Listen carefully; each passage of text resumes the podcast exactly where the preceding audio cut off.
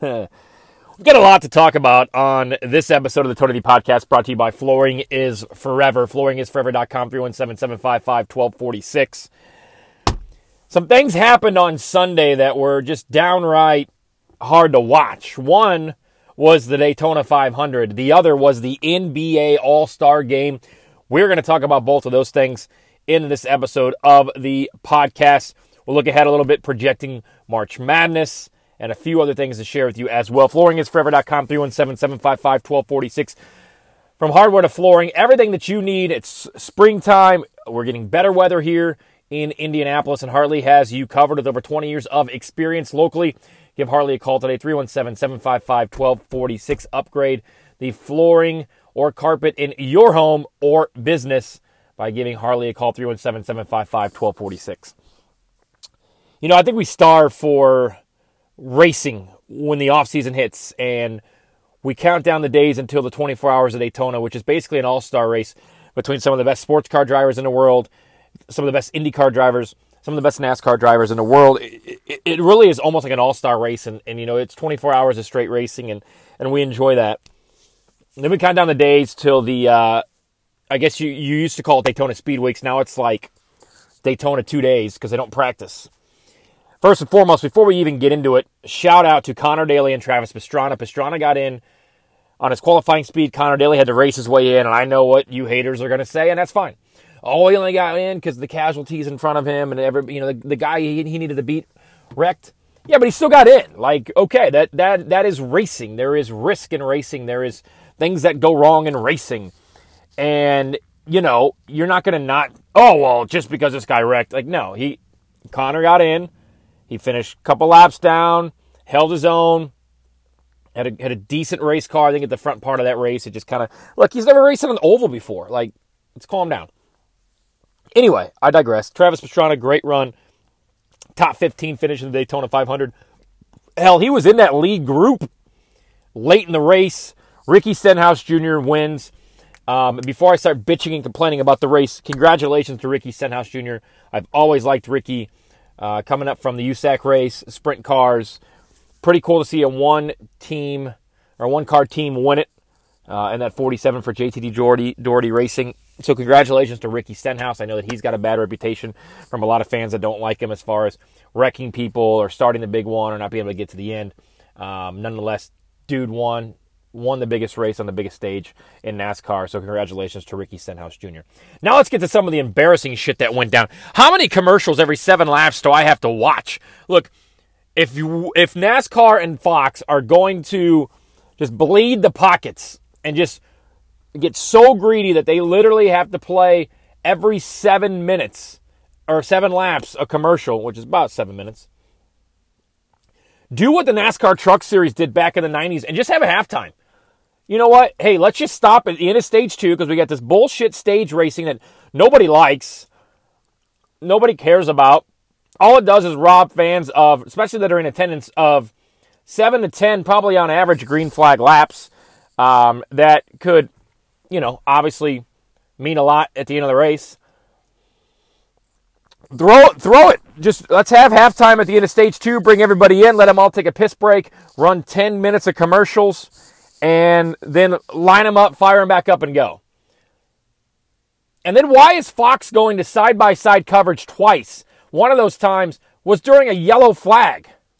No, this is the time where you you use those side by sides when it's green flag, and obviously the first, um, you know what, first fifty plus laps, or maybe that entire first stage was ran on the green.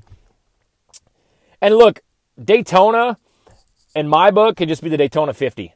Let's just go out there and run them for 50 laps that'll eliminate maybe some wrecks and damaged race cars. I mean, you could just hear it in Tony Stewart's voice up in the booth how cringy it was seeing everybody wreck, and you just knew, you know, cautions breed cautions. As soon as one car wrecked, there was going to be more wrecking um, that went down, and it was it was kind of hard to watch. It really was. Um, you know, the racing itself was decent.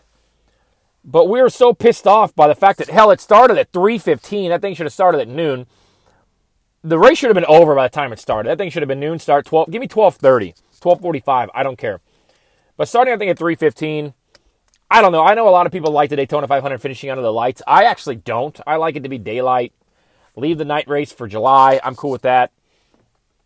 Uh, I don't know. I was just, I was really disappointed, and honestly, And I, I don't I don't have anything against the guy. He's not one of my favorite drivers. If Joey Logano would have won that thing, and I would have stuck with that to watch Joey Logano win, I would have been pretty pissed. Like at least the last couple of years, I've gotten an upset win in Austin, uh, an upset win in Austin Cindric, Ricky Stenhouse, and Michael McDowell. Like at least it was somebody that I, I I'm cool with winning. Right?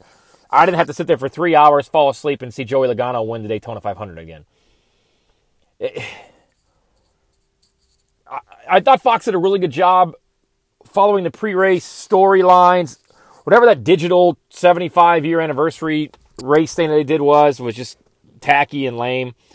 Um, but yeah, overall, not a very good Daytona 500. Was not very impressed um, by the racing. Was not very impressed by all the wrecking. And definitely wasn't impressed by all the damn commercials. Um, look, in auto racing, and this is this is gonna hurt. This is gonna hurt. So if you're a longtime racing fan, or you're somebody who enjoys racing and knows a lot about it, you're probably not gonna like this take. But it, it is kind of true in radio as well, but it's certainly true in racing. We grow so used to the same voices of the last 30 years, right? We get so used to these voices calling the races. Paul Page in IndyCar, Bob Jenkins in IndyCar and NASCAR. Um, Allen Bestwick is a, is a name that really comes to mind, who I've always liked a great deal. Obviously, he was on the Burnout Sports Show last summer talking SRX. I understand Mike Joy has been doing it for a very long time. But that dude brought no enthusiasm to the broadcast. Like, look, when you watch an IndyCar race, um, how do I say this? Because I know I, I didn't, the last time I said something like this, I didn't phrase it right. Um, but like, Leigh Diffey, who is foreign, sometimes can't pronounce things correctly, but at least he brings enthusiasm and brings some joy and some passion to it if you go back and watch yesterday's Daytona 500 and you hit play on the green flag, Mike Joy is like, and the, what was it, 57, whatever, uh, 67th Daytona, I don't remember, whatever. And the 2023 Daytona 500 is underway. What? And, and he, you also have to know, and I've learned this, and I, that's how I think it should go. You're the play by play person on TV. You don't need to talk as much as you think you need to talk. I want to hear Clint. I want to hear Tony Stewart. And then Mike Joy, you can catch us up. And I know you're saying, well, Tony, you know, you do high school games. What are you doing critiquing this guy? We fall in love with these voices that tend to hang on a little bit too longer because the people in charge say, yeah, you know what? They might not know as much about racing today and what's going on, but man, people just they they they recognize that voice and, and, and that voice is is but you know I didn't watch Daytona 500 because Mike Joy is the announcer. I didn't watch. I love Bob Jenkins, but I didn't watch a NASCAR race because it was Bob Jenkins. Um, you know, yes, those voices do do help, and they do bring enthusiasm, and and you get to know them. But man, Mike Joy just didn't bring it. Just didn't bring it. Did not bring it in the Daytona 500 on Sunday, and quit talking over Clinton Bowyer and Tony Stewart. Let them finish, or let them talk to each other. Then you can come in. We don't necessarily need to hear what you have to say until they're done speaking what they're talking about. So uh, that was my take on the Daytona 500. I want to thank everybody who hopped into the Daytona 500 contest on the Fans Place app that I'm working for now. It's a local app here. It's a sports prediction app, a free sports prediction app. If you haven't downloaded it, we're going to have IndyCar games throughout the entire IndyCar season, powered by Burnout Sports. Each race, among other things, you'll be able to win a T-shirt to the shop in Broad Ripple. If you saw, they had a Connor Daly NASCAR T-shirt over the weekend. They just released their line of Rick Mears and Michael Andretti T-shirts. There are going to be some incredibly popular drivers um, that they have access to and T-shirts coming out over the next several weeks. Every Friday they release a new Indianapolis 500 related T-shirt.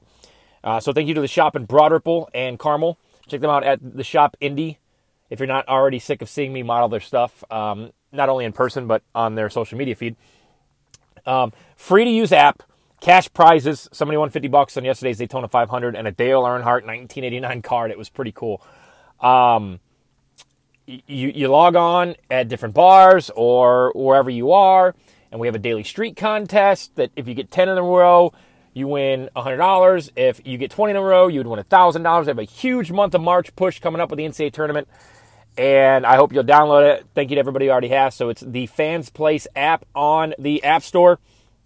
It's right there on my Twitter at Tony the Indy if you want to check it out as well. All right. Um, you know, when I thought I was logging off of the Daytona 500 and just didn't know how much more I could handle, I decided it'd be a great idea to turn on the NBA All Star game. And look, I love the NBA All Star weekend. I love the NBA. I do. I know I'm probably the minority on that. Um, I watched everything Saturday night because All Star Saturday night, as we know, just like the home home run derby in baseball, is better than the actual game itself. Even though the the MLB All Star game, you know, it actually you're playing for something, which I enjoy.